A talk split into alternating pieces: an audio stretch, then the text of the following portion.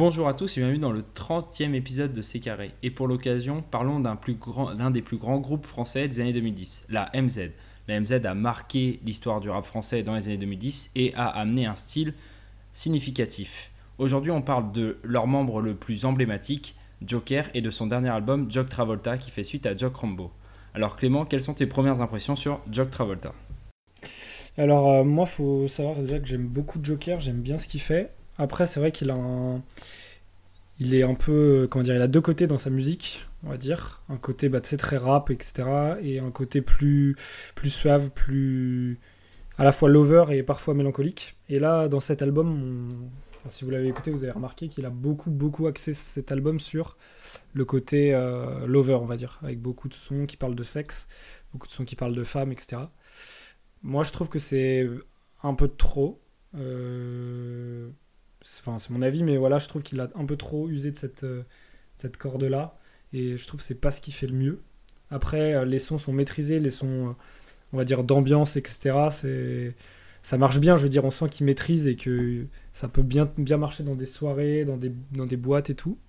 Et après, voilà, comme je dis, c'est pas ce que moi je préfère. Je sais pas ce que toi t'en as pensé alors, alors justement, ouais, c'est plus un album de RB qu'un album de rap quasiment. et euh, faut distinguer, je pense, la forme du fond.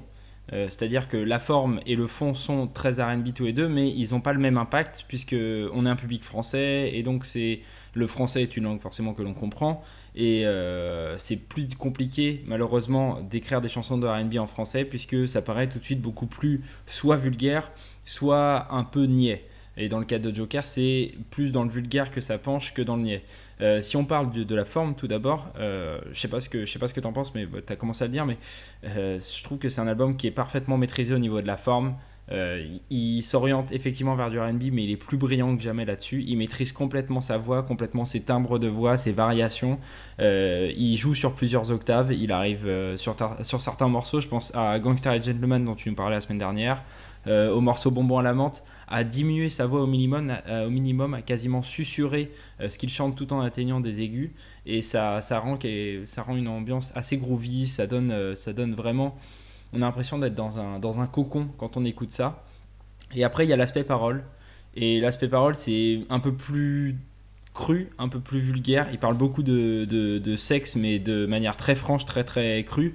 Et en fait, ça, ça vraiment ça, ça rompt avec l'ambiance qui est, donnée par l'univers musical tout autour.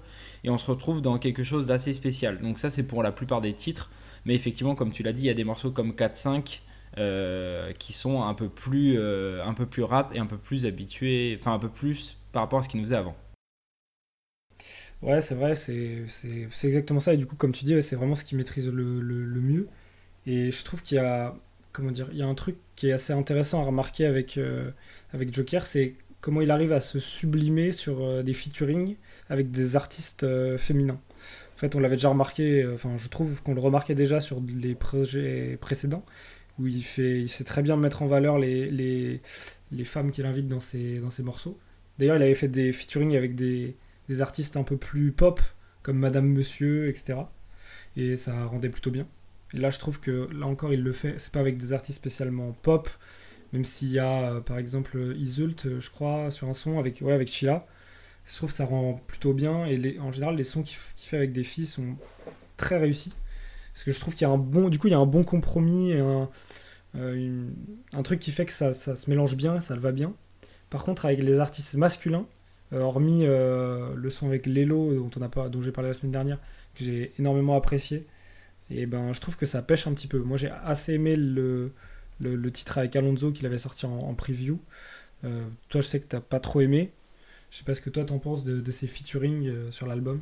Bah, je pense que, euh, et tu as tout à fait raison, ça marche extrêmement bien avec les artistes féminins, parce que non seulement il est écrit pour, pour elles, elles au pluriel, et elles écrivent pour lui. Et en fait, du coup, il se, lors des chansons, il se renvoie un petit peu. C'est l'autre côté du miroir, c'est l'autre face, où dans une chanson, il va, il va, il va jouer au player, à, l'homme de pouvoir, et elle, elle va jouer un peu à la femme, euh, à la femme qui vit au crochet. Euh, ça, c'est sur euh, Bonbon à la menthe avec Mallory qui fait un, superbe refrain final. sur d'autres, il va, il va être le salaud, le bourreau, et finalement la victime qui s'en sort grandit est joué par à la fois Chila et Isolt sur le morceau Nos Souvenirs, qui est un morceau incroyable, qui est un superbe, superbe morceau de l'album. Et d'ailleurs, ce qui, est vers quoi Joker devrait tendre, puisque c'est un morceau sans, vulgarité, avec écrit très très finement. Il peut écrire sur l'amour et le sexe très très finement, il en est capable, donc c'est pour ça aussi que c'est dommage quand il le fait pas. Et, et effectivement, les, les featuring masculins sont un peu plus décevants. Euh, celui avec Lelo, non, puisque Lelo a aussi cette particularité de chanter très bas en termes de, de timbre et en termes de sonorité. Euh, il chante très, très peu fort en fait et, avec, un, avec un timbre très bas. Il, le mélange sur l'autotune et ça donne une voix très RB pour un artiste rap. Euh, et, donc ça fonctionne complètement bien sur le titre Gangster and Gentleman. Par contre, c'est vrai que les autres feats, j'ai eu plus du mal à les comprendre. Et j'ai l'impression que c'était plus des featuring de mixtape que des featuring d'albums. C'était plus des chansons entre copains, que ce soit avec Chiche et ROC euh, Gang, qu'on a déjà vu sur d'autres chansons de, Joker, ou avec Alonso, ou encore avec Sadek. Ça faisait plus des featuring entre copains de mixtape que des featuring d'albums, à mon sens. Et c'est là où ça enlève un peu de cachet au projet qui sinon reste très bien. Ouais, je suis, parfaitement d'accord avec ce que tu dis. Il y a un feat qui est important, enfin qui est important, qui est assez atypique, enfin qu'on n'avait pas vu venir, c'est celui avec sa, avec nièce, et qui en plus conclut, enfin entame une, une, fin d'album qui est vraiment qui est vraiment bonne, je trouve, qui est vraiment au top et qui est, enfin c'est ce que je pense en tout cas, et c'est ce que je crois que tu penses aussi, qui conclut vraiment sur ce que Joker fait de mieux et ce que voilà ce qu'on aime vraiment chez Joker.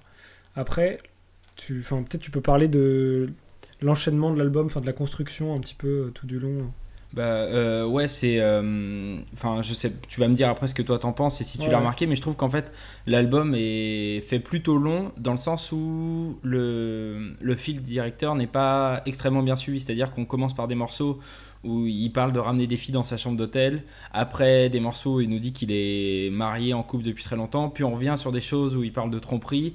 Puis on revient sur des anciennes histoires à lui. Puis on revient sur le fait qu'il ait trouvé la bonne. En fait, c'est pas, c'est pas, c'est pas, c'est pas suivi historiquement. C'est pas chronologique.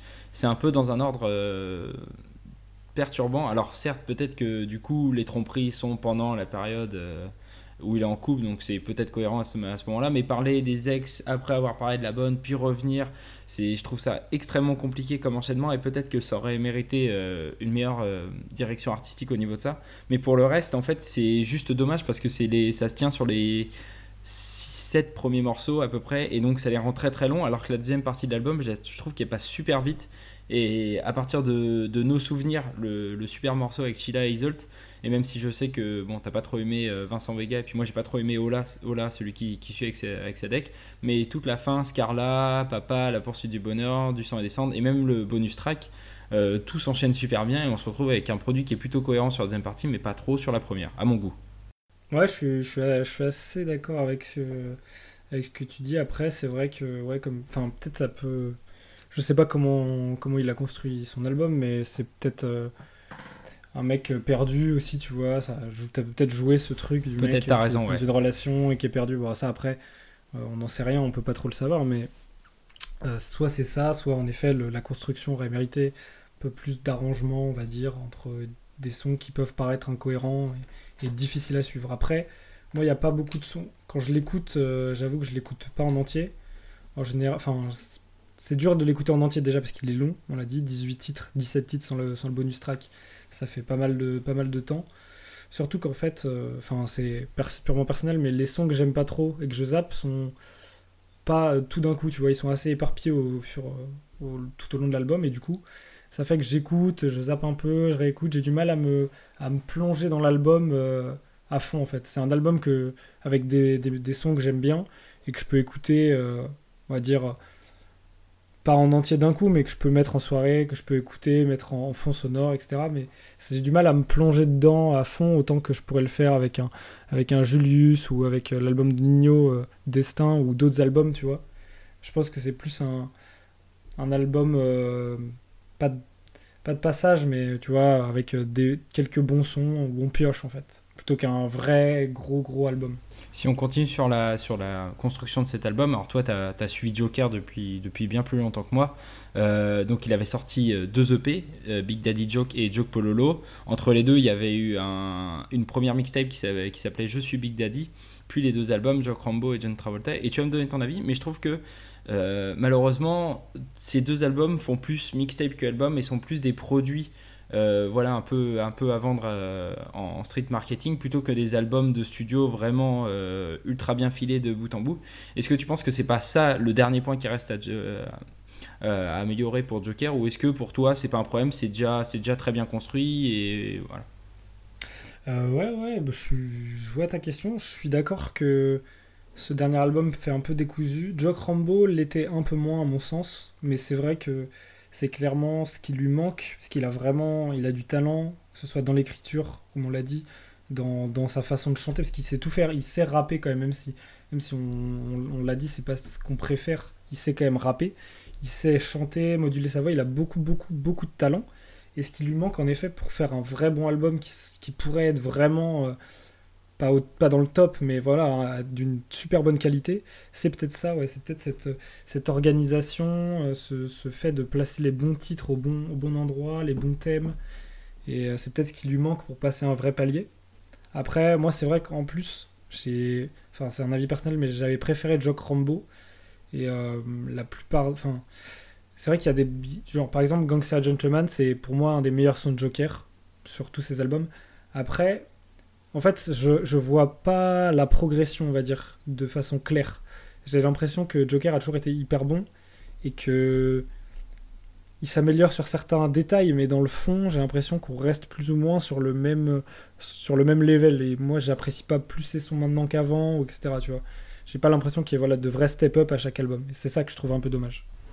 Alors, entre les deux albums, il y a quand même une, une différence qu'on peut noter, c'est le, nombre de producteurs, parce que Jock Rambo avait été fait avec un pool très très restreint de 7-8 producteurs, alors que là on est plus proche des 13-14 producteurs pour un certain nombre de sons.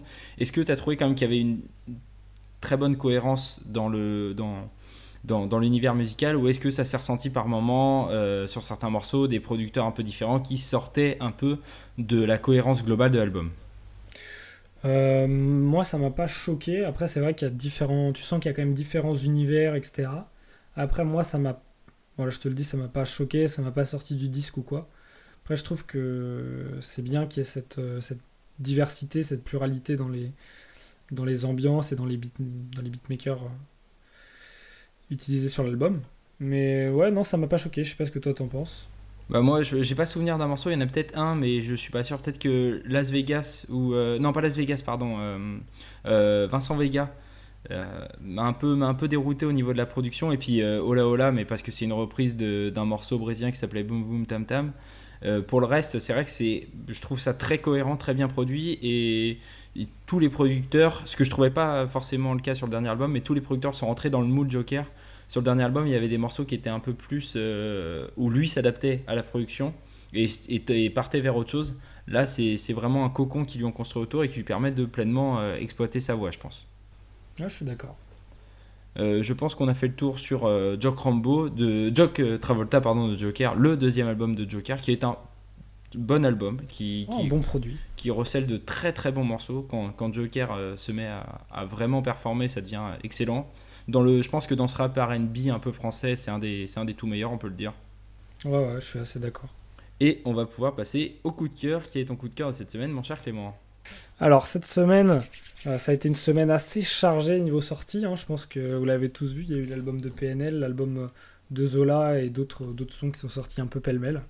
Euh, moi, ce que j'ai retenu, c'est un, son de, Zola featuring avec, en featuring avec Nino, sur son dernier projet Cicatrice, qui est sorti le 5 avril. Donc c'est Papers. Et voilà, j'ai bien kiffé le son. Ça met une c'est un bon son de, de, de kickage, d'ambiance. Ça, ça, met la, ça met la patate dès le début. Et euh, ouais, j'ai bien kiffé. J'ai pas encore complètement écouté l'album de, Zola. J'avoue que je suis un peu passé à côté ce week-end, mais je pense que je vais me rattraper. Il y a un vrai, il y a un vrai truc à, à écouter là-dedans. Un vrai, un vrai délire, je pense. Et Zola qui a fait un très bon démarrage et qui, euh, pour l'instant, résiste à la vague PNL. Preuve qu'il avait bien fait, lui, de sortir euh, le 5 avril comme, comme PNL. Ouais, c'est incroyable quand même cette, cette, époque dans laquelle on vit.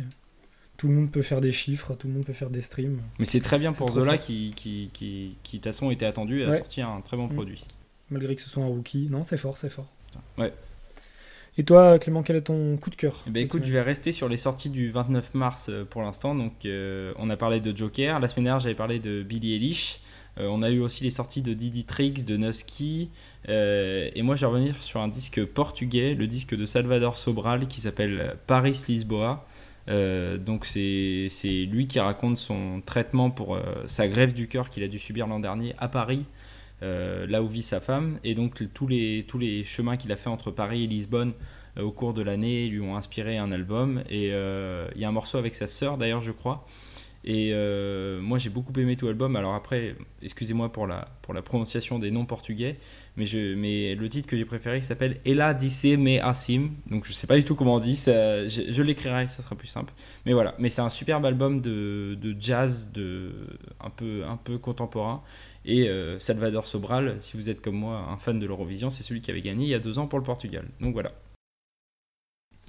Eh ben écoute, parfait, ça va nous changer un petit peu de tout, ce rap-jeu là. Exactement.